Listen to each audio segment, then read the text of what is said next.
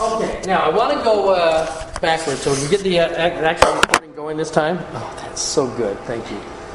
The key to making sure that the recording happens is makes have somebody else start the recording for me. Um,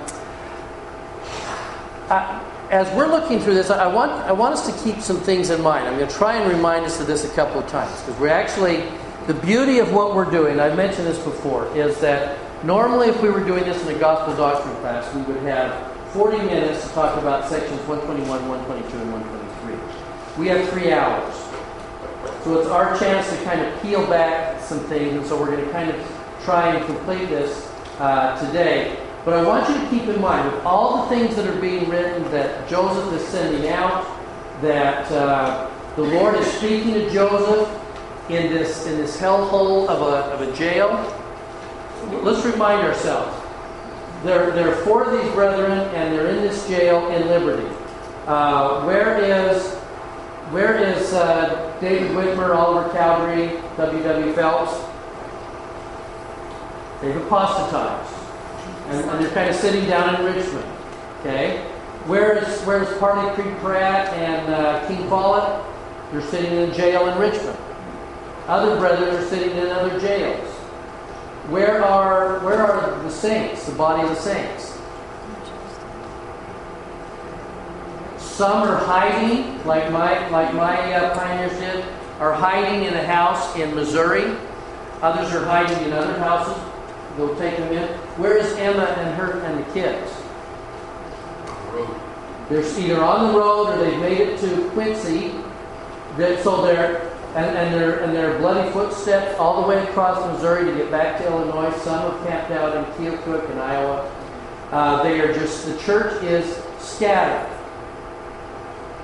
At this point, it's almost like the church ceases to exist as far as an organized body that you could take a look at. So I want you to keep upmost in your mind as we're looking at everything that the Lord is about to say to these people, the condition of the church at the moment, the reality of where they are. It makes what he said that much more astonishing to me. Okay?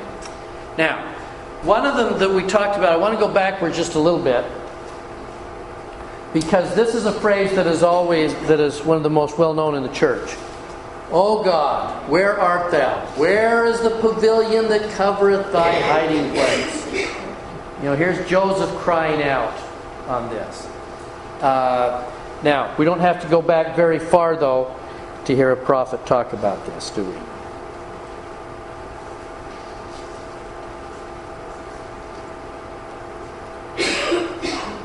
In the depths of his anguish in Liberty Jail, the prophet Joseph Smith cried out, O God, where art thou?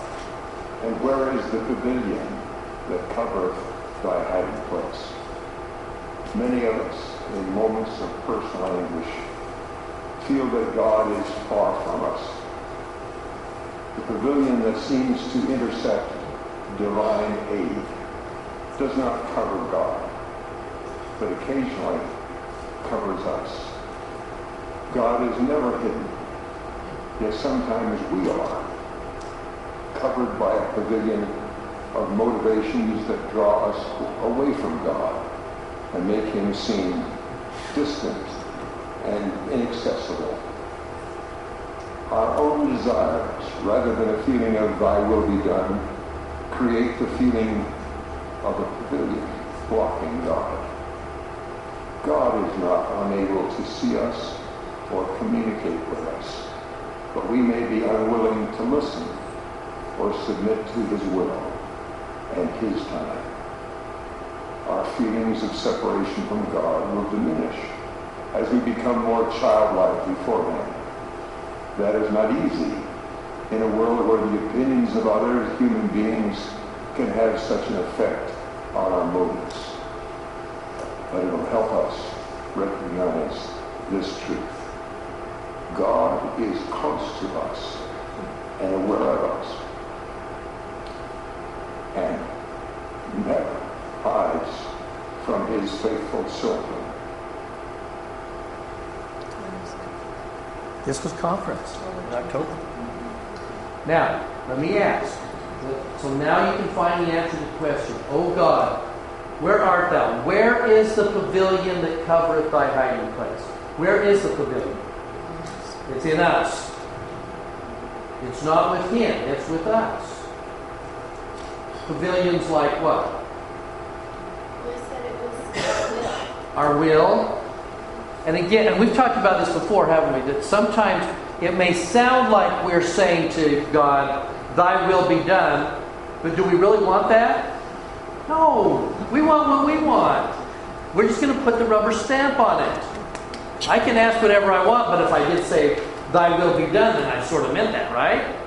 So sometimes that pavilion is simply we want what we want, even though it is a um, it's a righteous desire and it would sound fine, but it really is our will. But wasn't the Lord's answer to the same question in the book of Mormon that he needed to continue looking? Sometimes. Sometimes. What are some other pavilions?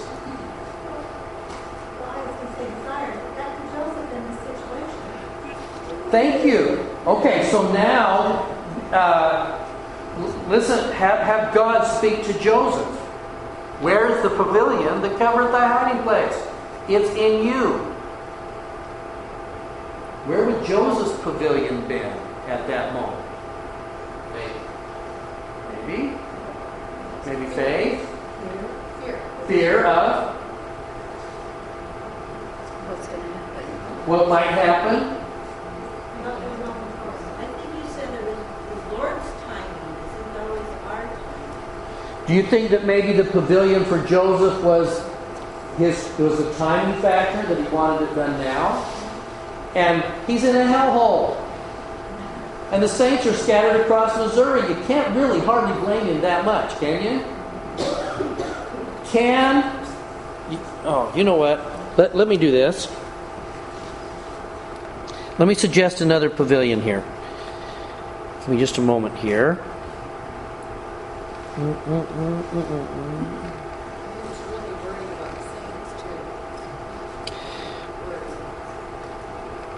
I think I have shared this this quote before.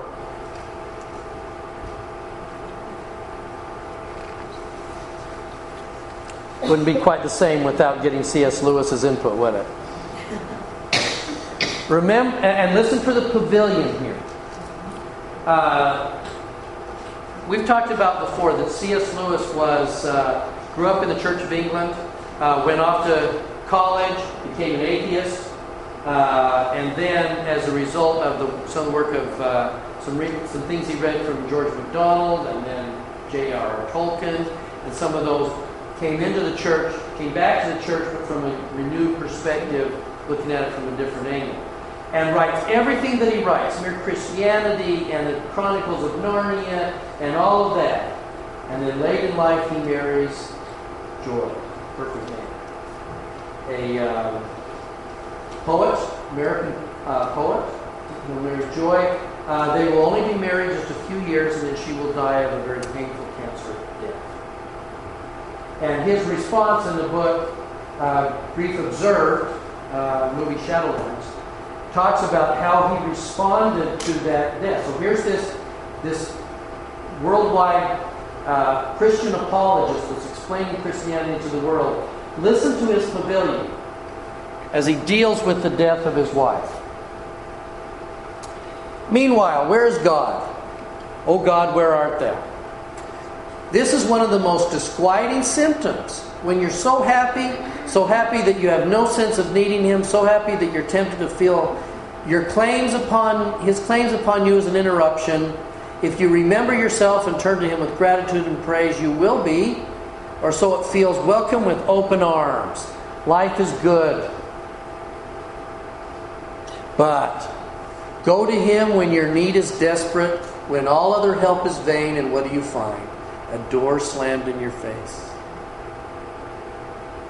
Picture this coming from the author of Mere Christianity. A door slammed in your face and a sound of bolting and double bolting on the inside, and after that, silence. Can you, can you, can you see that imagery? You may as well turn away. The longer you wait, the more emphatic the silence will become. there are no lights in the windows. It might be an empty house. Listen to this pavilion. Was it ever inhabited? It seemed so once, but that seeming was as strong as this. What can this mean? Why is he so absent a commander in our time of prosperity and so absent a help in our time of trouble? Isn't that amazing? From the author of Mere Christianity and the Chronicles of Narnia. Why is he so present a commander in our time of prosperity and so absent a help in our time of trouble? Mm-hmm. Think Joseph felt that?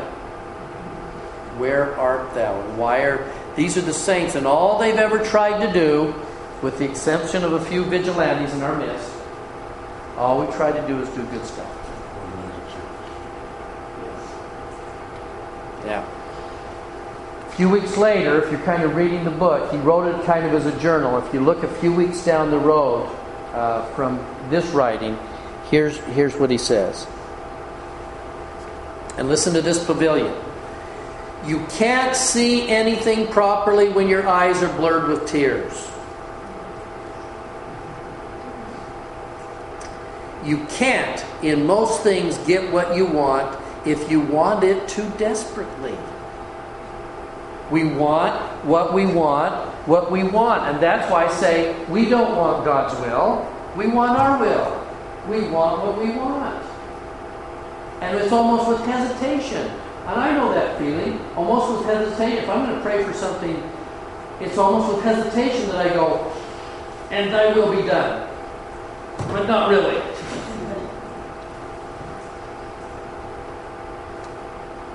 Anyway, you can't get the best out of it. Now, let's have a real good talk. Reduces everyone to silence. I don't want to have a talk, I want what I want. Just do what I'm asking you to do. I have gradually come to feel that the door is no longer shut and bolted. Was it my own frantic need that slammed it in my face? There's a pavilion. Our own frantic, desperate need sometimes creates a pavilion between us and God. We're not listening. The time when there is nothing at all in your soul except a cry for help may be just the time when God can give it. Why? Because He's not willing? No, because we're not listening. Pavilion is in us, and we're blocking it. And it's our desperateness that is preventing us from hearing the still, small voice steal upon you. That's why we go back to what we were talking about last week. What got Joseph past this? Yes.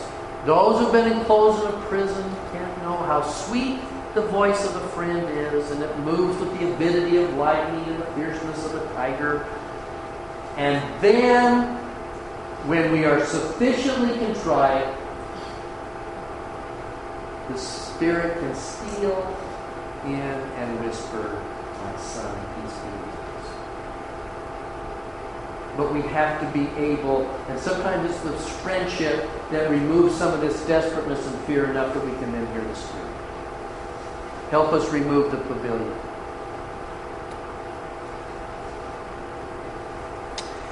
You are like the drowning man who can't be helped because he clutches and grabs Perhaps, perhaps your own reiterated cries deafen you to the voice you hoped to. So, most likely, our pavilions are what? Our fears. Our fears get us in, get in the way, of blocking what He would. How anxious is God to, to whisper to us and bring sweet peace and comfort to us? Desperately. Yeah, but we're so busy, but we're so busy screaming. You ever had this experience like with a toddler? And they're just kind of going, ah! And you're saying, Do you want a cookie? And they're so busy yelling and screaming, and it's like, Okay, you know, you, you don't have to go to bed. What? And I think we get that way sometimes because we're so much in pain or fear or desperateness or hurting or whatever, and that creates a pavilion and we can't hear. Yeah. Isn't that scripture, be still and know that I am God? In fact, hold on to that one because we're going to get to one right at the end of section 123 in about an hour. We're going to be right there. Be still and wait patiently.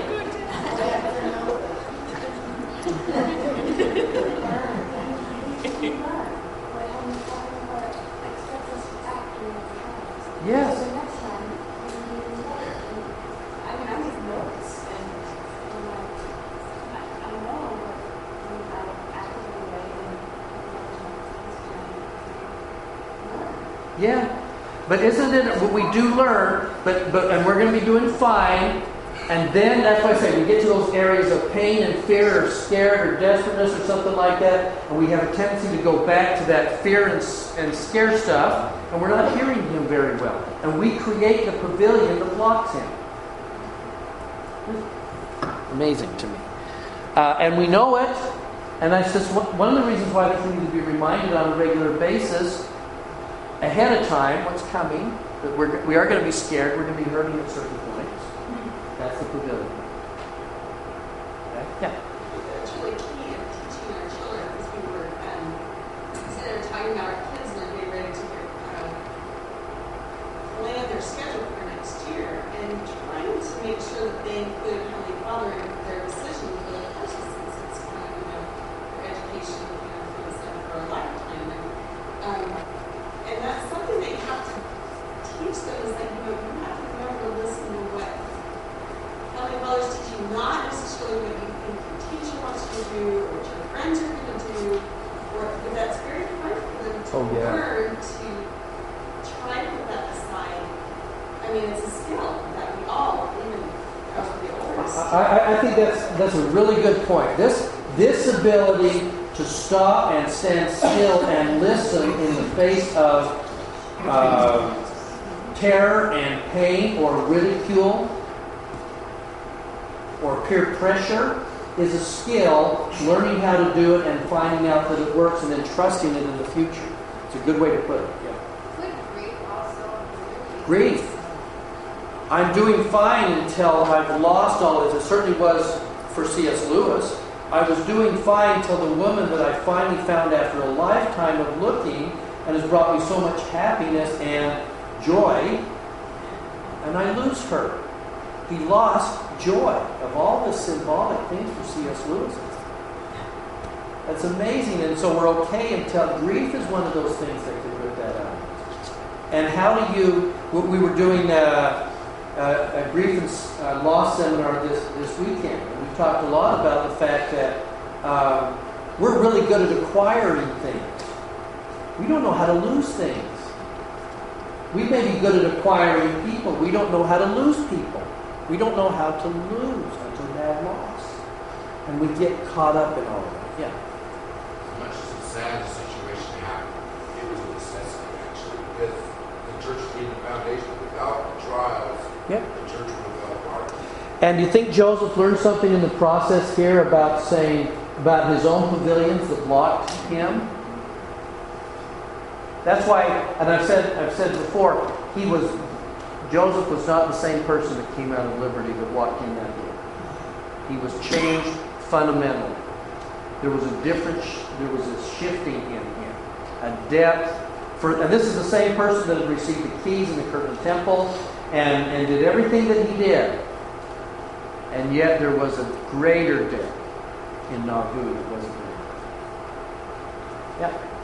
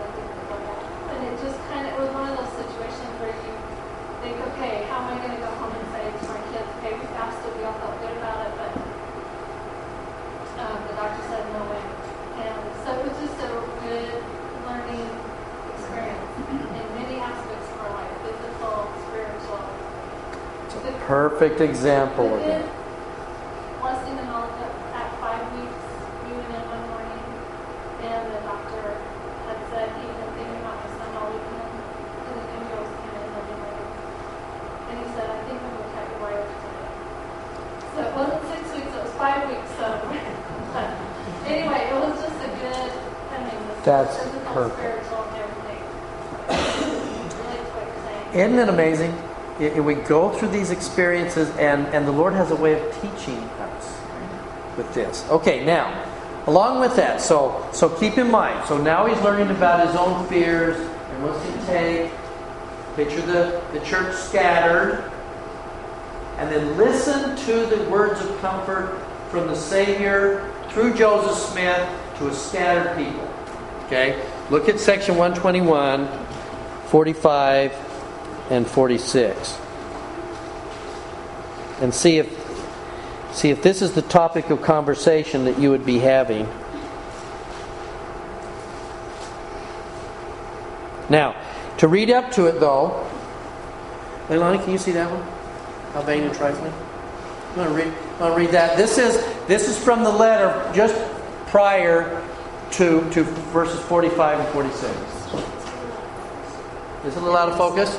I. I just wanted my contacts weren't that good. A or B? One or two? Three or four? A or B? Okay, from the letter. I'll try for How vain and trifling have been our spirits, our conferences, our councils, our meetings, our private as well as um, public conversations. Too low, too much, too mean, too vulgar, too con- condescending. Okay, a little louder. Can you read? A little closer. Okay. Um, vain and trifling have been our spirits, our conferences, our councils, our meetings, our private as well as public conversations.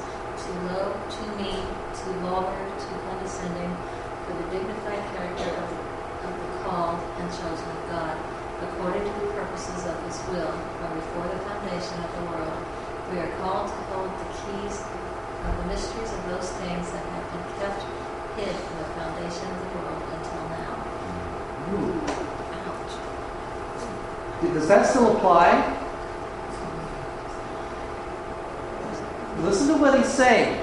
How vain and trifling have been our spirits, our conferences, our councils, our meetings, our private as well as public conversations, too mean, too low, too vulgar, too condescending, for the dignified characters of the called and chosen of God.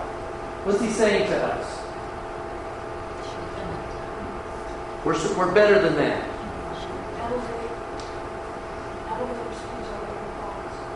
that we've got to be different. He has expectations of the saints. And other, and other people can do that, but he's not just talking about that you're being sinful. He's just saying you're being vulgar and vain and trifling. Oh. Think about the conversations that we have around our house, and then think about the ones that you have in the temple. Difference? Yeah. Okay? So,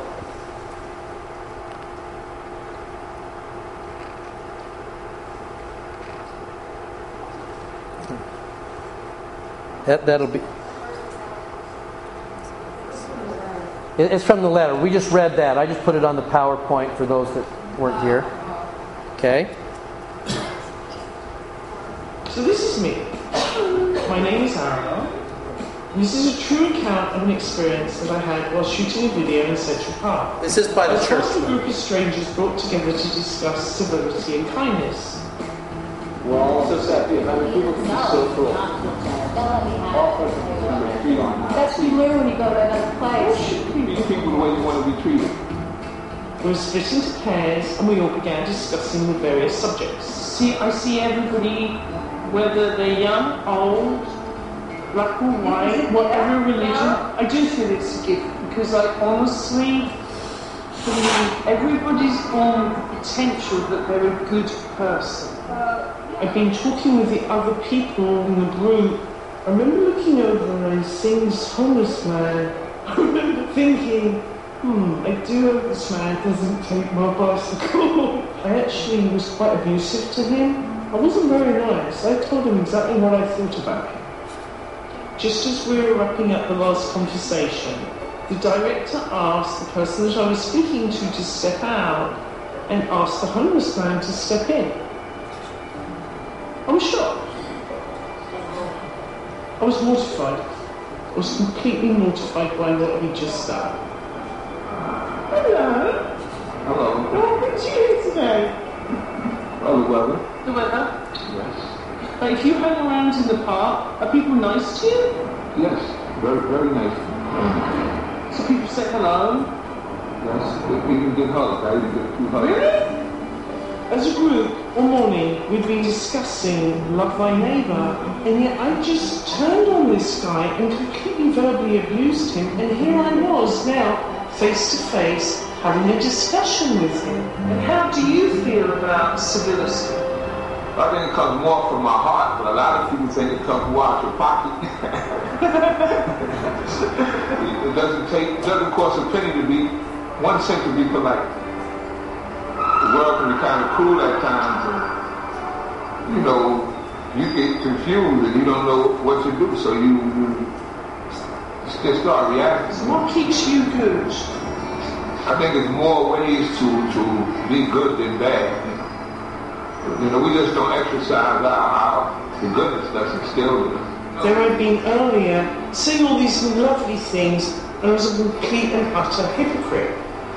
And the moment I laid eyes on him, I judged Charles. I did. And he ended up being a completely different individual. He showed no ill will towards me, and he was talking to me as though we were best of friends. Ever since I spent that day with him, I said to myself, I am going to be a much kinder person. I hope people are inspired by the experience that I had in Central Park that day, that you will look at people just a little differently and understand that what one homeless man said in Central Park can honestly change your whole view on humanity.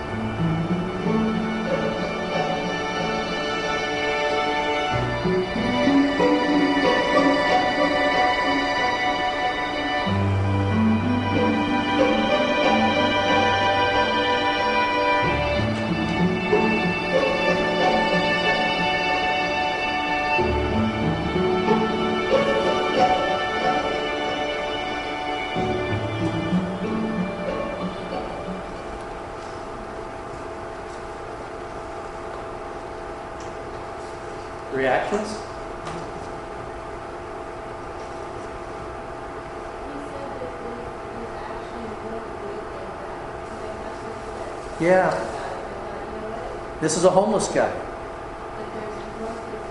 Yeah. Yeah. Profound. No, it doesn't. Yeah. He said it doesn't cost a penny.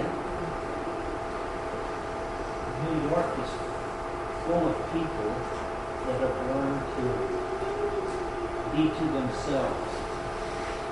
That is, that's the way they are. And, and uh, we spent about a year and a half there. And, uh, and took the challenge to uh, talk to people on subways, things like that, to work at subways like that. And, uh, and there was always a real surprise when it started. And by the time we left, we saw some of the same people on a regular basis. And hi, how are you? And, and how's that son doing that you were telling us about? And, and taking the initiative to do something like that, we just saw. Yeah. It really opens up a great understanding of people and uh, creates a comfort there. But uh, a lot of our environments that go around and we're in are kind of just keep to yourself, keep your head down, and move forward. That's too bad. Because we're missing. We're missing.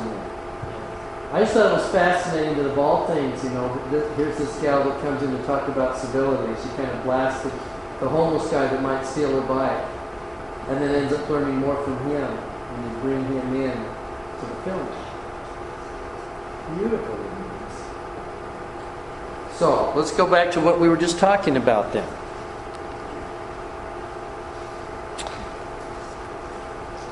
How vain and trifling have been our spirits. Too low, too mean, too vulgar. Now, again, this is the saints scattered across Missouri at the hands of the mobs. Listen to what the Lord's teaching them. And we could have spent an hour and a half on these two verses. These two verses are packed. Um, Let thy bowels also be full of charity towards who? Oh, man. How do you do that? Let your bowels be full of charity towards all men. Um, and to the household of faith, and let virtue garnish thy thoughts unceasingly. We've talked in here before about what virtue garnishing your thoughts unceasingly is. Just a quick reminder. Remember that virtue really means what? Power. Let whose power? His power. Let my power garnish your thoughts, meaning what? Covering, clearing out, cleaning. The idea of His power cleaning out your thoughts unceasingly. Let me, as, as Elder Busche was fond of saying, let Him be the speaker of all my words and the doer of all my deeds. Let Him take over. Let Him garnish my thoughts. Okay? And then when that happens, thy conf- shall thy confidence wax strong in the presence of God. And and here it comes, and we're about to we're about to learn something really powerful, I think here. And the doctrine of the priesthood shall distill upon thy soul as the dews from heaven.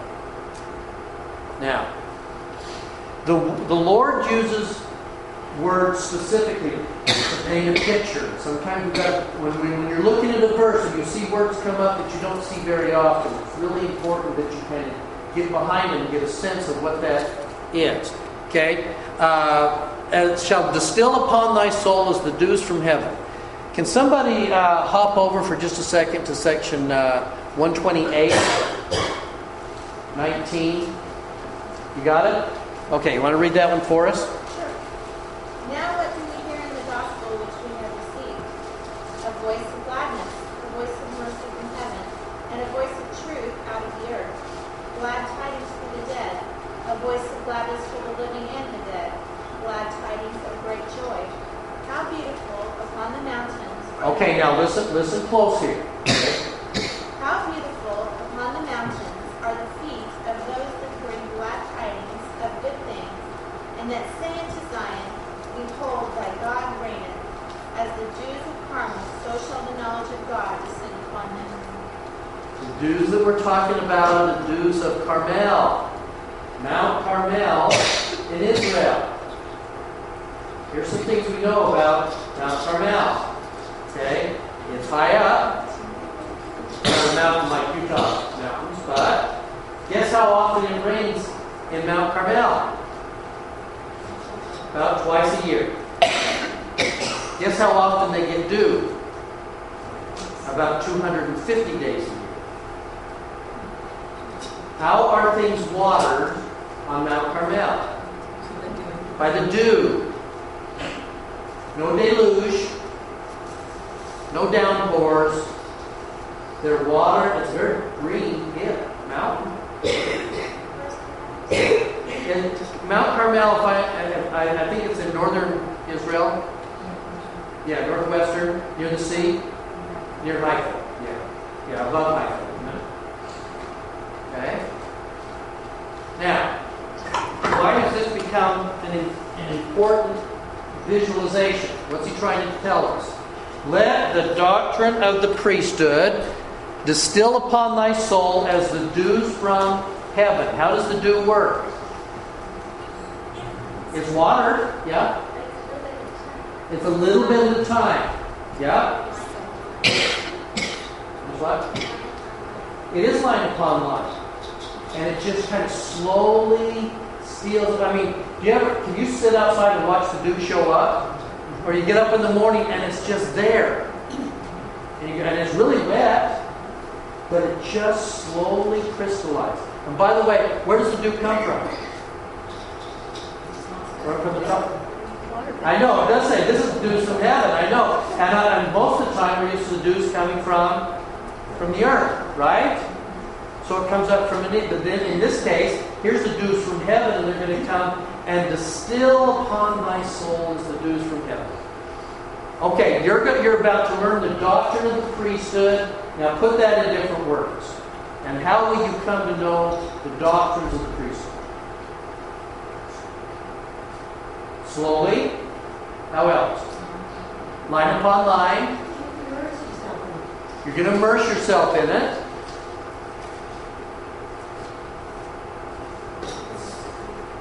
It's what? Consistent. It's consistent. Yeah, you're going to feel it. In other words, listen to the gradual nature of this thing. Again, there's no downpours, there's no deluge.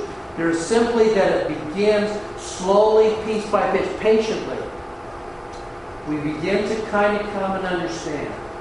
So that somewhere down there you realize that you understand better than you did. And it may not just hit you over the head with it, but this, this doctrine of the priesthood will distill upon you. And so it, it begins to show up. Again, think about that, that we're trying to live our life, and then the dew just kind of starts to settle in on us. Okay? We didn't even see it coming. A little bit at a time. I love that.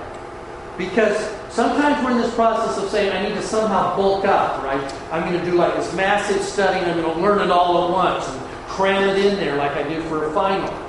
He says, no, this is done line upon line, Sunday upon Sunday, verse upon verse, morning after morning. Yeah.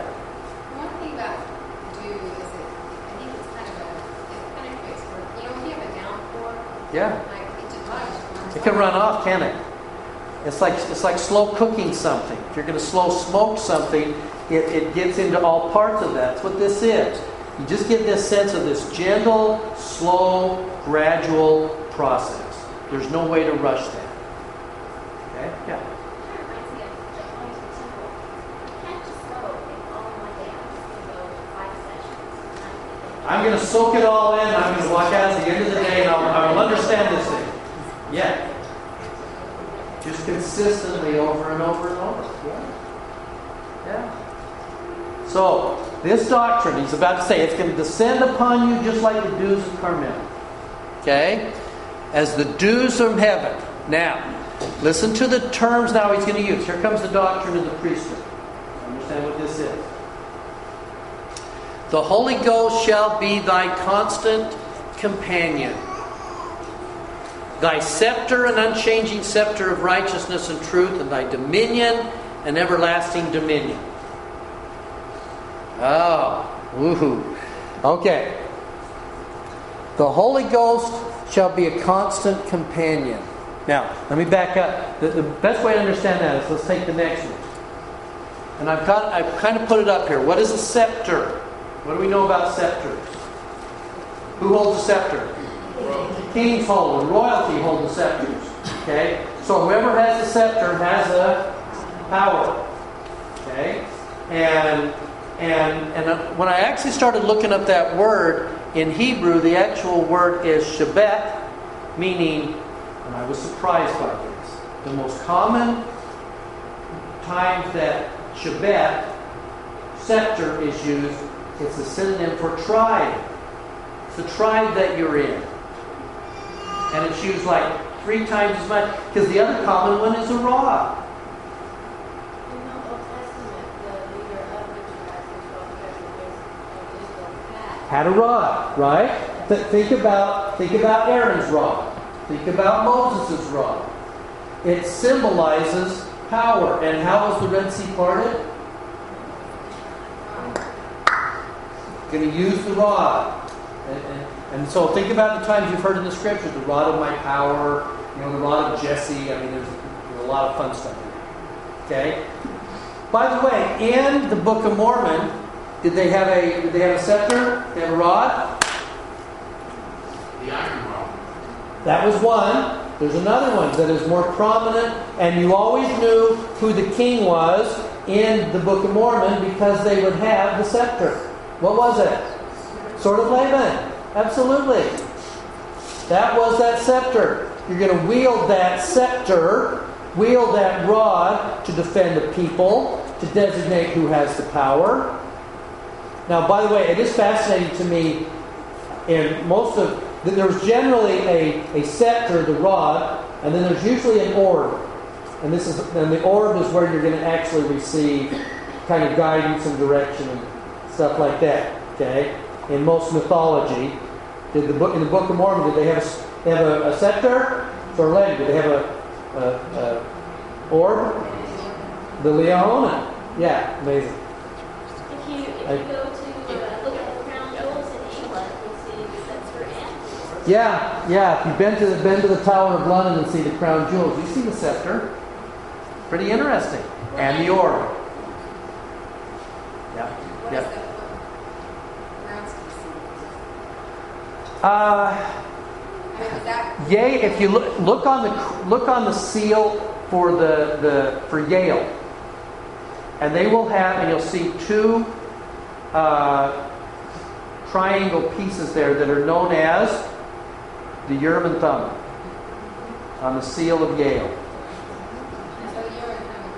Is the the Urim and Thummim is a type of orb because it's it's something that you're going to hold. The brother of Jared had it, or I mean, it's just it's a seeing stone kind of thing. But it's also a symbol of power. Whoever has it has this, and it goes with the scepter.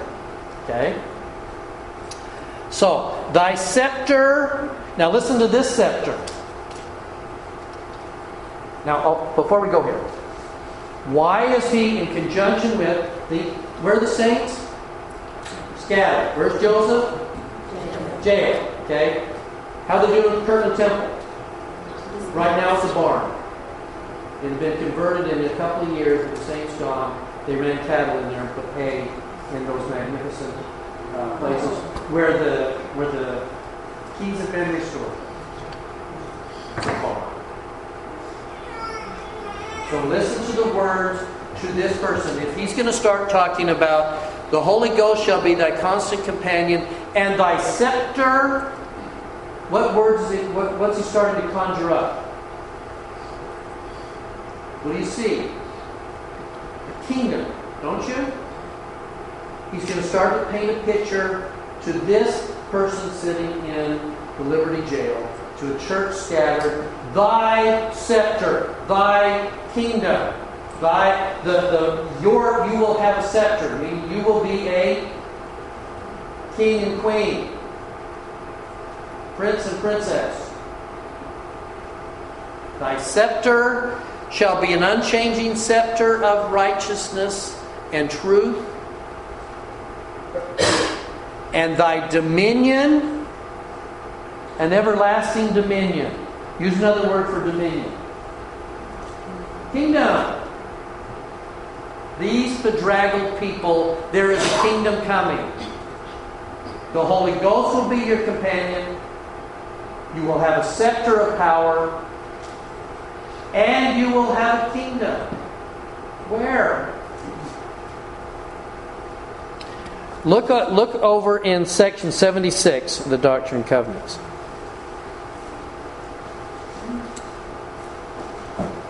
One eleven. For they shall be judged according to their works, and every man shall receive according to his works. What will he and she receive? His own dominion. Where? In the mansions of my heart.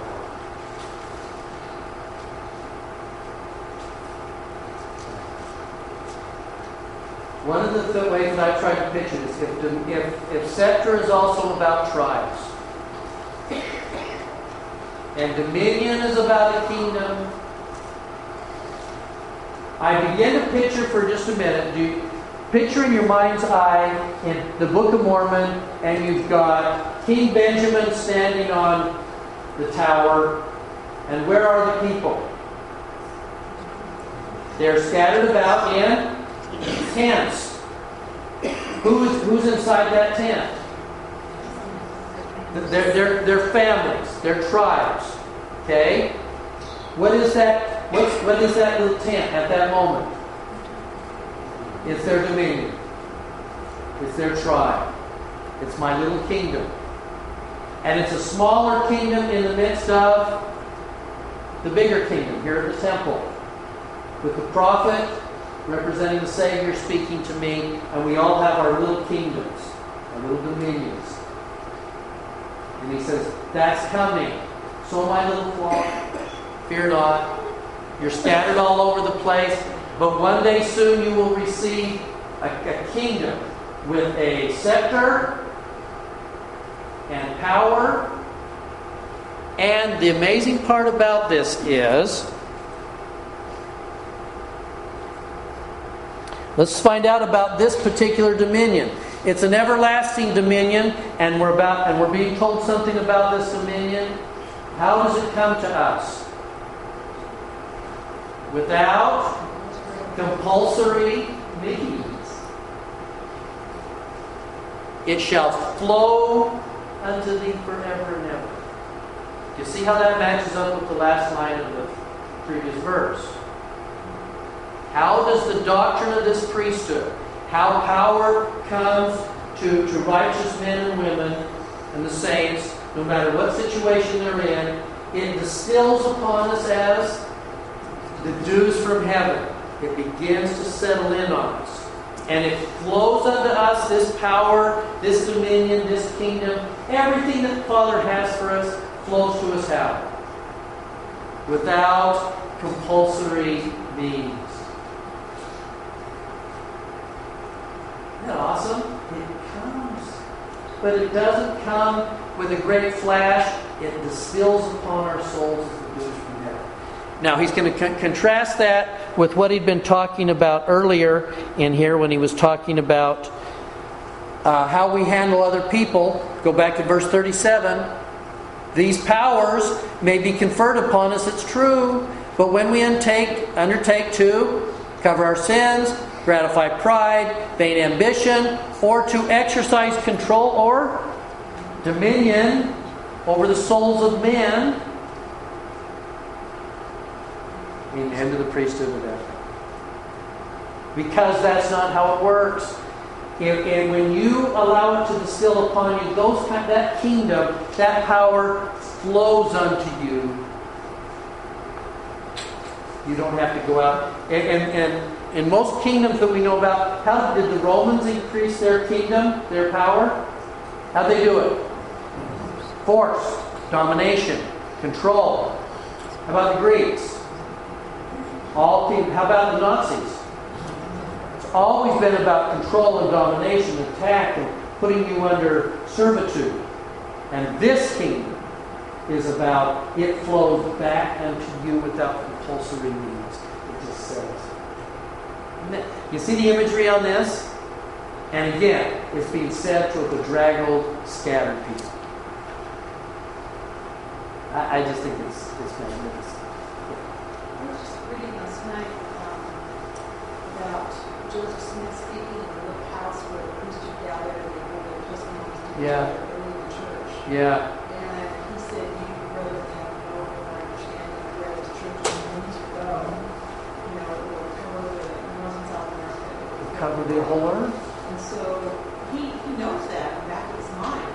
He, knows, you know, where the, the, the church will, how it will expand. And yet, you know, he's, he's not seeing that vision right now. He's, Yeah, and so listen, great, great segue. Look at look at verse one of section one twenty two. The ends of the earth shall inquire after thy name, Joseph. And fools shall have thee in derision, and hell shall rage against thee. I've mentioned the I've mentioned before that uh, in here. Uh, I apologize to those of you who've heard this. Uh, I remember as a uh, as a uh, young missionary, we were out tracting one morning. We knocked on the, the door of this house, and this lady said, "Oh, we, I, I'm busy right now, but would you guys be willing to come back and talk to me and some friends this evening?" I said, "Yeah, we're ready for this." I've got a lot of questions about your church. Awesome. So we got all set, and we get all ready, and we go back there at seven o'clock that night and it was a complete and total ambush. The, the, the uh, prayer warriors were there from the local church, and they were there to try and reclaim the souls of these uh, missionaries. And they had stacks of anti Mormon literature that they'd been reading up on and preparing to blast these missionaries. We'd been having some success in town. I think we were thrilled. And they just went on and on. And my and my uh, companion, who played football in high school, big bruising, uh, big kid. Uh, this was the same kid that told me when I first took him on as a greenie. He said, uh, "By the way, I need to let you know that if you try and wake me up in the morning, I'll punch you out." I don't mean to, but this is what this is the routine I have with my dad every morning. You know, and this guy's like six four, he's like two forty.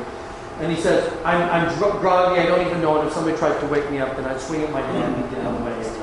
And, and, and I said, uh, No, we won't be doing that. You'll get yourself up, dang it. I'm not about to.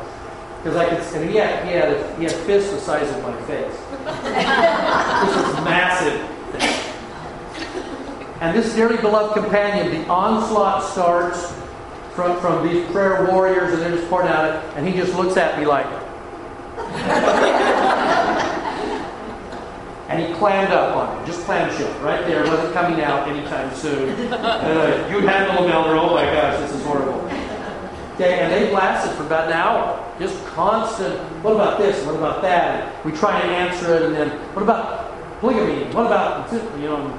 And you know, they just go on and on and on. And go, and I try and answer, and I remember very clearly, right at the end of that, one of the guys said. Uh, looking directly at me, he says, So what do you think of your prophet? What do you think? And I heard myself say to them, Joseph was told by the angel long ago that his name would be had for good and ill across the eternity. And tonight is the fulfillment of that. And it got really for about five seconds. Nothing stirred, nothing moved, and I knew they got. And then they caught themselves. It like they started again, and I said, Elder Brown, let's, let's get out of that thing. But I was so moved by what I heard myself say to them. And I, and I was moved by the spirit that suddenly settled into that. And, I, and when I look at this, the ends of the earth shall inquire after thy name. Fools shall have thee in derision, and hell shall rage against thee. While what? The pure in heart, the wise, the noble, the virtuous shall seek counsel, authority, and blessings constantly under thy hand. And I think, particularly for Joseph, this, these words of comfort. And thy people shall never be turned against thee by the testimony. That's. Okay. So, section 122. Um, let's do this. Let's hop over to section 123. One of the things that uh, Joseph is writing to the church, uh, and, and I, I know because I've seen the response of my, uh, in the journals of my family in response to this, there was a sense that said we need.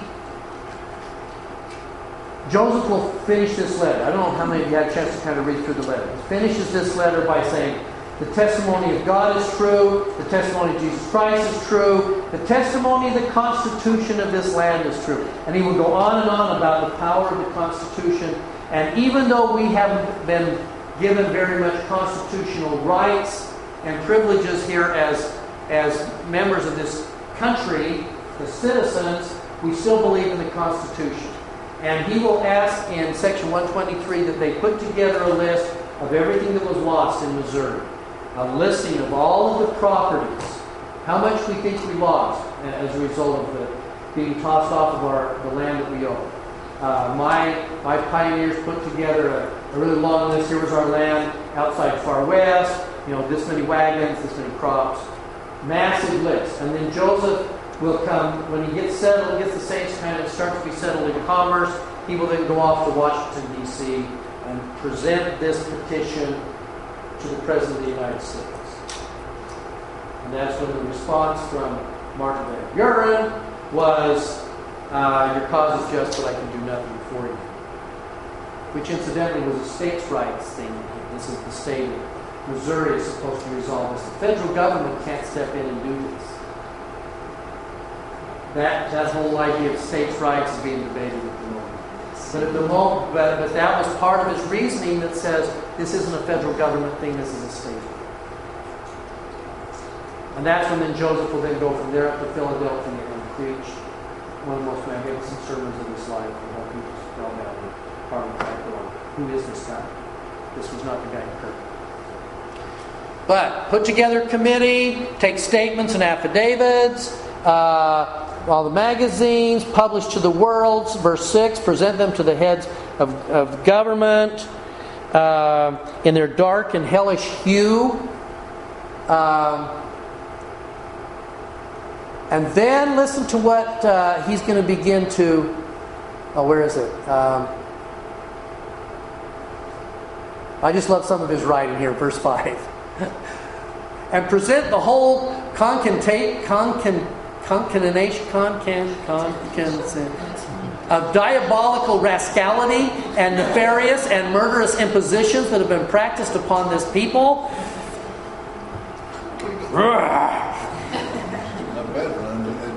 Not bad for an uneducated farm boy. Yeah. And then we get these beautiful lines that we, when we were looking at section 107, we looked at this but I want to come back and revisit it because I want you to see it in this context. It is an imperative duty we owe to God, to angels, and to whom we're going to be brought to stand, and also to ourselves, to our wives, and our children. What does that sound like? Captain Moroni. Yeah. Who had to bow under grief, sorrow, under the most damning hand of murder, tyranny, and oppression. Um, and the whole earth groans under the weight of its iniquity. It is an iron yoke, it is a, a strong band. They are the very handcuffs and chains and shackles and fetters of hell. Therefore, is it imperative duty? And he's going to keep going on. And you're going to find out what is, the, what is our imperative duty. Because what he's about to lay out to these saints is going to be our imperative duty as well. It's our, our imperative duty that we owe. Here he goes again. Not only to our wives and children, but to the widows and fatherless, whose husbands and fathers have been murdered under its iron hand. And then listen to this phrase, and I love how he puts verse 10. Which dark and blackening deeds are enough to make hell itself shudder, and to stand aghast and pale, and the hands of the very devil to tremble and palsy. These things are so bad that even the devil would be shocked. Verse 11. This is where I really think it begins to, it's speaking to us. It is also an imperative duty we owe to all the rising generation and to the pure in heart. For there are many yet on the earth among all the sects, parties, and denominations who are blinded by the subtle craftiness of men, whereby they lie in wait to deceive, who are only kept, listen close, they're only kept from the truth because why? They know not where to find it. It's an imperative duty that we owe to these people who don't know where to find truth. We owe it to our rising generation, to the pure in heart, and even to those who don't know how to find truth. And I believe he's also speaking about those in Rome.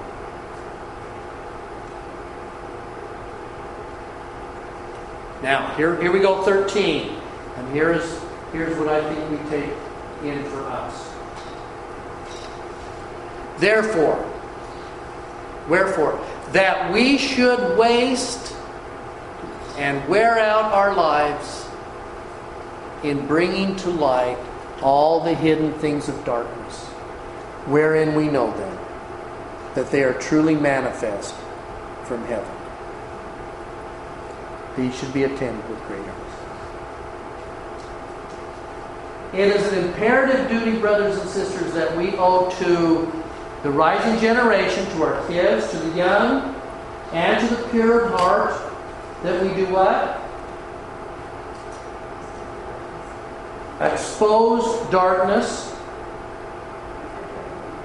yeah. And in, and in this process of exposing darkness, we will waste and wear out our lives. Wow. How's that for a sacrifice? I was thinking about that uh, yesterday when my first meeting was at 6.30 and I had straight meetings through till about uh, 2 o'clock in the afternoon. Uh, and then I knew that my bishop had another appointment at 8.30 last night. And I just, you know, I just watched and, and then uh, I look at uh, uh, all of the callings. If you've got, a, if you're in scouting, Cub Scouting, primary, do you feel like you can waste and wear out your life? Oh yeah. To do what? What are you doing if you're wasting wearing out your life as a seminary teacher or, or teaching primary? Who do you owe an imperative duty to? The rising generation and the pure in heart. To do what? To spell, spell, shine the light on the darkness. Now, I think that uh, for a lot of, yeah. I would like to put this on the one side. Yes? To waste and wear out our lives, and then he's promised the faithful a crown, crown of glory. And a scepter of power and a dominion. Yeah. And, and it's flowing unto you like the dews, like the dews of Carmel.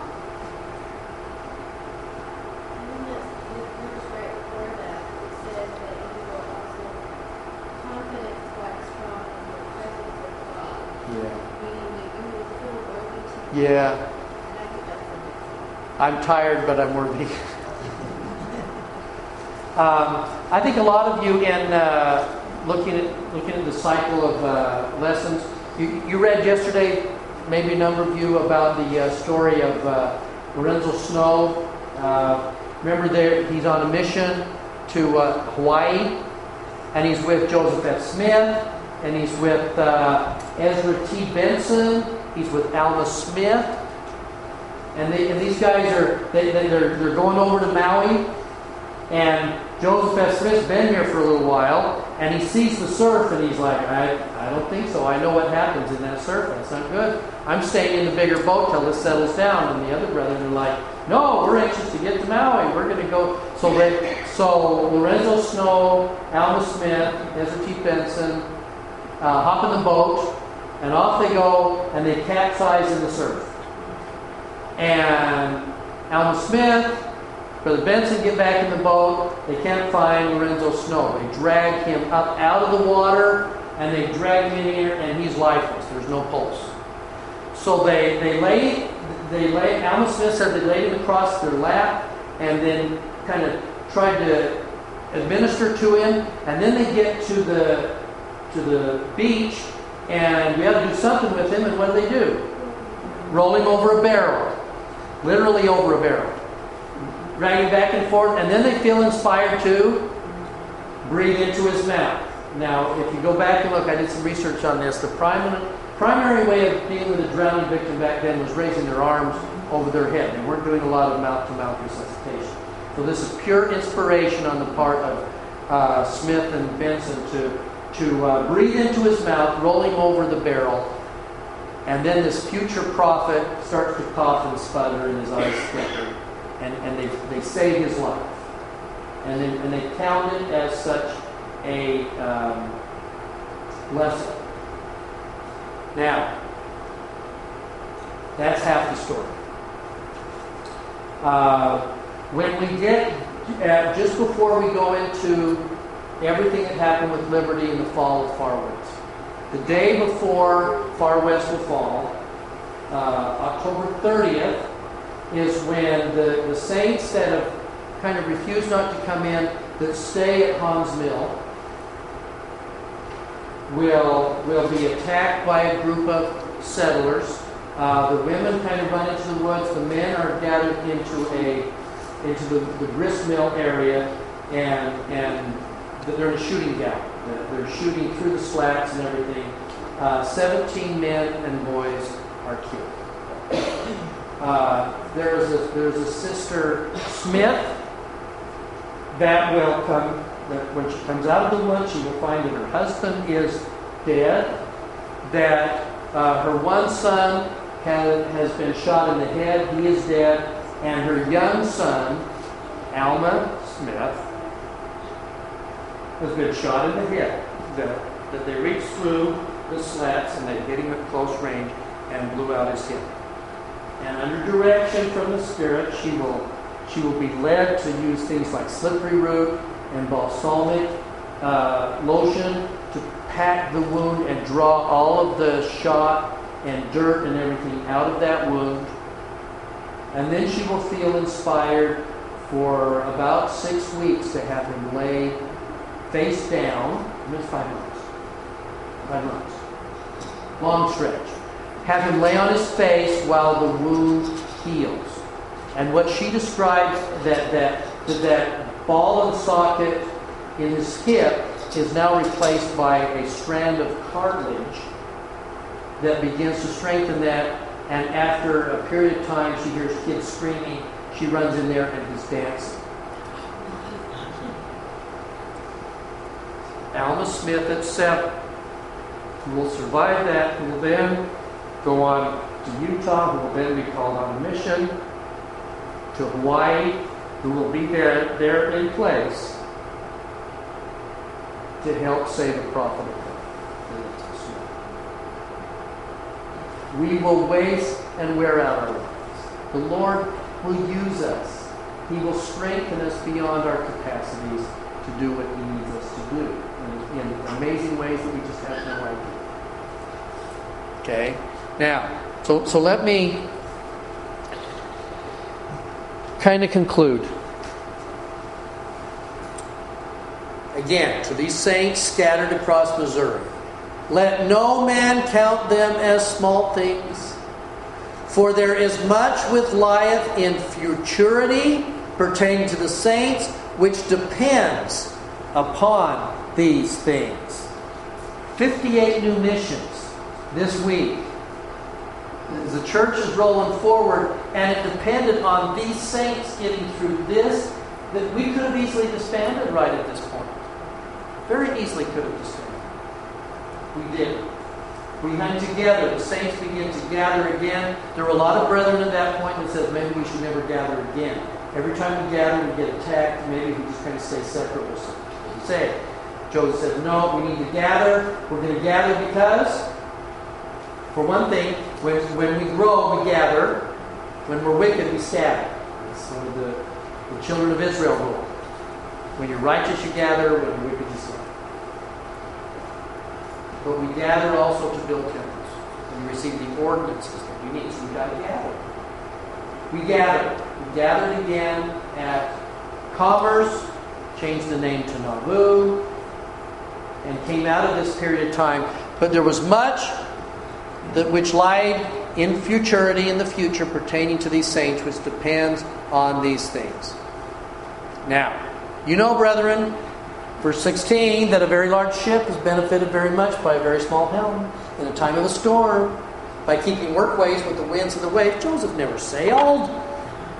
He may have ridden on the Mississippi and the Missouri a couple of times, but he never sailed in a sailing ship. I just love that. How do you know that son? Probably saw Nephi, you know, and, and Lehi on the water. Therefore, okay, now it's time. Here it comes. Ready? Therefore, beloved brethren and sisters, let us cheerfully do all things that lie in our power, and then may we stand still. There's the key. That is so very hard. When do we do all things that lie in our power, and when do we stand still? Where's the line, do you think? Cheerfully do, then stand still. Yeah. After you've what? You've, you've done you've done the best you know how to do. And then there are times that we stand still and see. Remember, remember the Red Sea? You've seen the Ten Commandments. You know, stand back and watch the power of God. You know, stand back and let Him work. And I, that's why I love at, the end of all of this, he's saying, he's going to say to us, cheerfully do all things which lie in our power. I mentioned it a couple weeks ago, I think I love the quote by, by Wilford Woodruff. If God tells me to do something, he does, does it. If he tells me to burn down my house, I will glee, I will set fire to it and gleefully dance around it.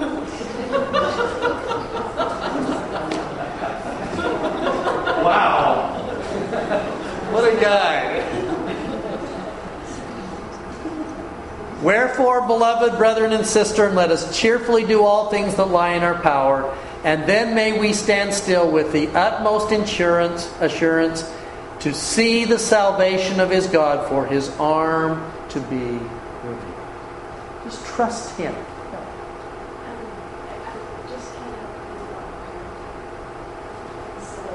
Yeah. Constantly praying for that coming Father's way. Yes. I feel like I don't worry about a thing in the world. I worry about it in kids. Sure. But, but there comes a point where kind of, you've done all you can. Now they're going to have to go out and do stupid and learn from it. I go on an overnight scouting trip. Yes. I like go to sleep at night. Oh, it's really good that moms don't go on, on overnight stays. It's so so what a great and and you're not sitting there at scout camp. You just you're better off not knowing that that learning is occurring. Really, you are. And they're doing stupid, and they to tell about it. You are making her feel so much better.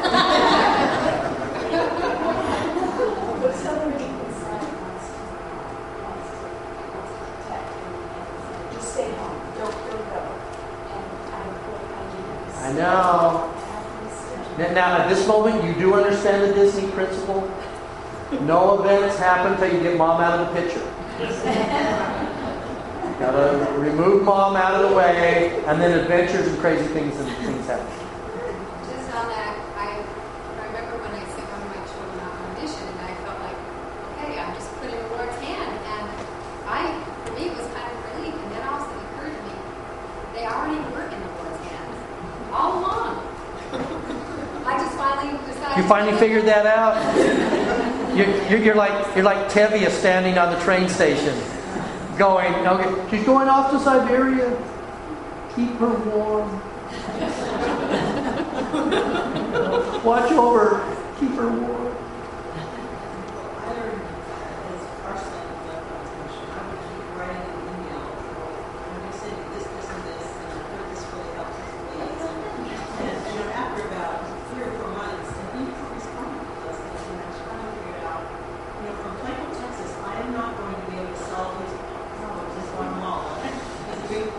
Yes. The one that had to learn the lesson. It wasn't- Cheerfully do what you needed to do, and then stand still and let the Lord do His thing. Let Him grow.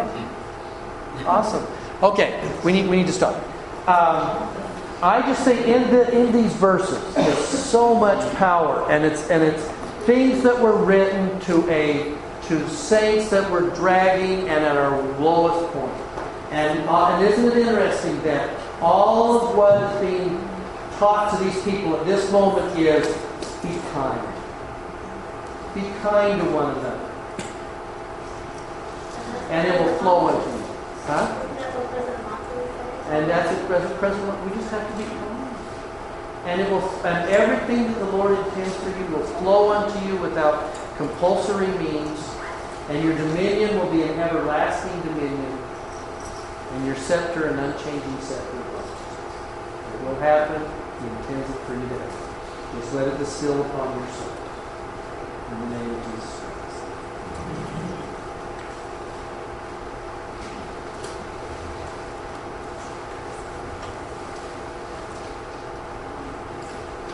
Our dear Father, in heaven, we're grateful to be in this learning experience. We're thankful for the help of us and help us to help us in our things and for our needs so that we can be open and quiet to our needs and move forward. In Jesus Christ. Amen. Have good week.